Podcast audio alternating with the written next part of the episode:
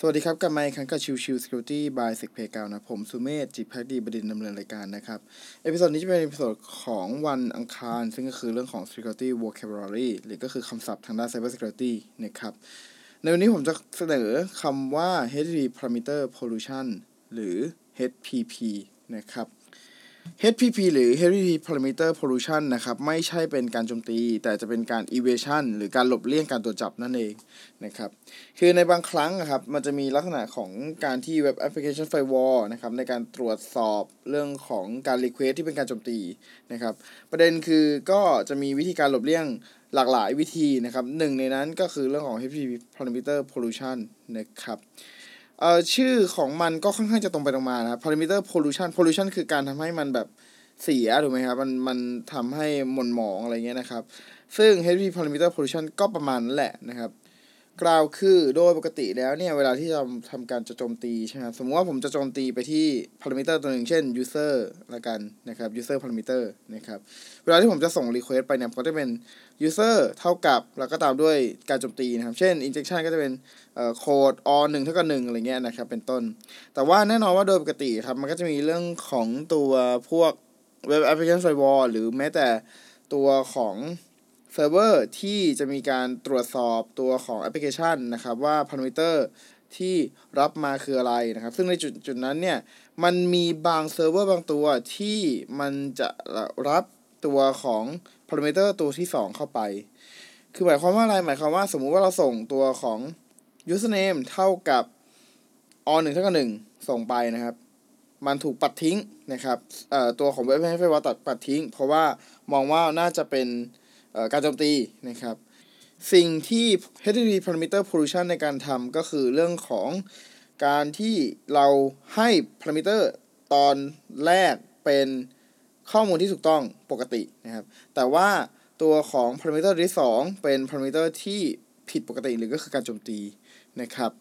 ในส่วนนี้เนี่ย มันจะมีบางเซิร์ฟเวอร์อย่างที่บอกครับ มีบางเซิร์ฟเวอร์ที่มันจะเอาตัวของ parameter มาต่อกัน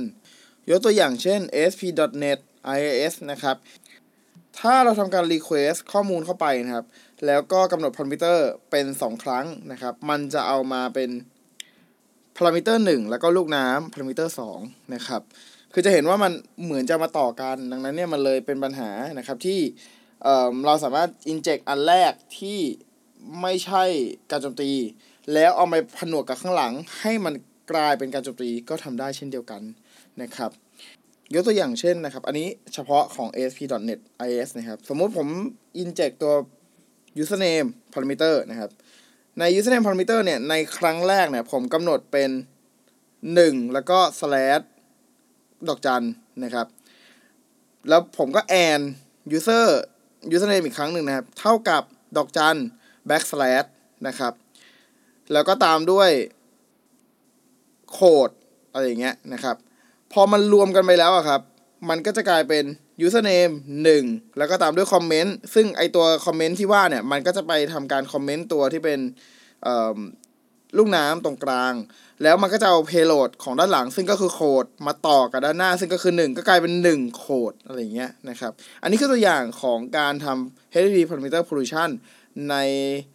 การที่จะ bypass ตัวของ Web Application Firewall เป็นต้นนะครับ อันนี้ยกตัวอย่างแต่ว่าอย่างที่บอกครับว่า การที่เราจะโจมตีตัวของปลายทางได้ เราต้องรู้ก่อนว่าตัวปลายทางนั้น มันคืออะไร แล้วมันประมวลผลตัวของ HTTP parameter pollution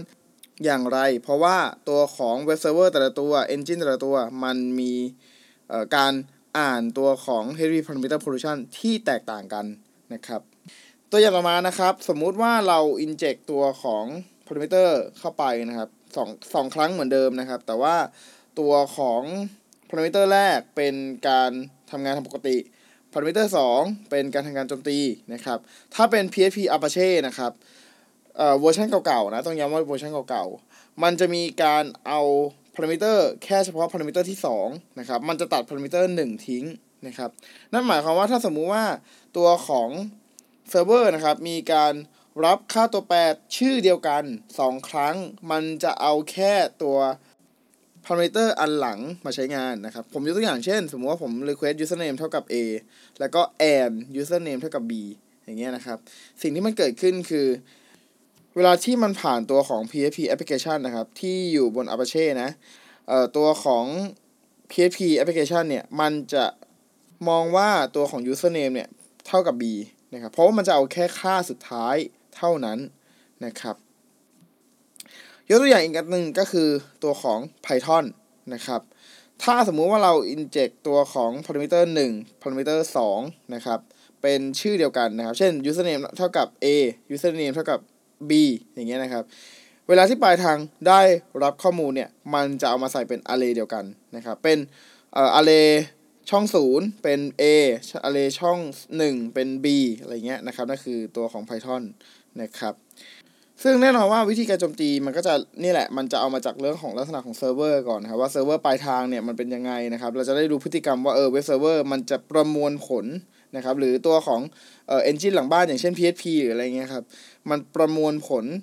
parameter pollution อย่างไรนะครับเพราะว่าแต่ละเว็บเซิร์ฟเวอร์แต่ละ engine มันก็ทำการ อ่านหรือว่าเข้าใจตัวของ parameter pollution ที่แตกต่างกันออกไปนะครับดังนั้นการที่เราจะโจมตี HTTP parameter pollution ได้เนี่ย เราจะไม่ต้องรู้ก่อนว่าหลังบ้านเขาใช้อะไรนะครับ เพื่อจะให้ลองจินตนาการดูว่าถ้าสมมุติว่าเราส่ง payload อะไรไป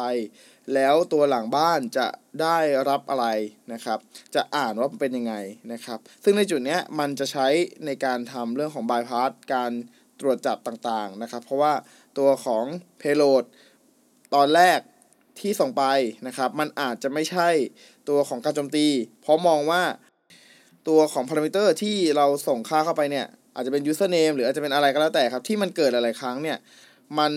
แยกกันหมดเลย payload มันแยกกันหมดเลยนะครับเว็บแอปพลิเคชันไฟวอลอ่าน มันก็ไม่รู้ไม่เข้าใจว่าเฮ้ยเนี่ยเป็นการโจมตี แต่ว่าพอหลังบ้านได้รับข้อมูล มันก็เอาตัวของ payload มาต่อกันนะครับ หรือเป็นบางอันเป็น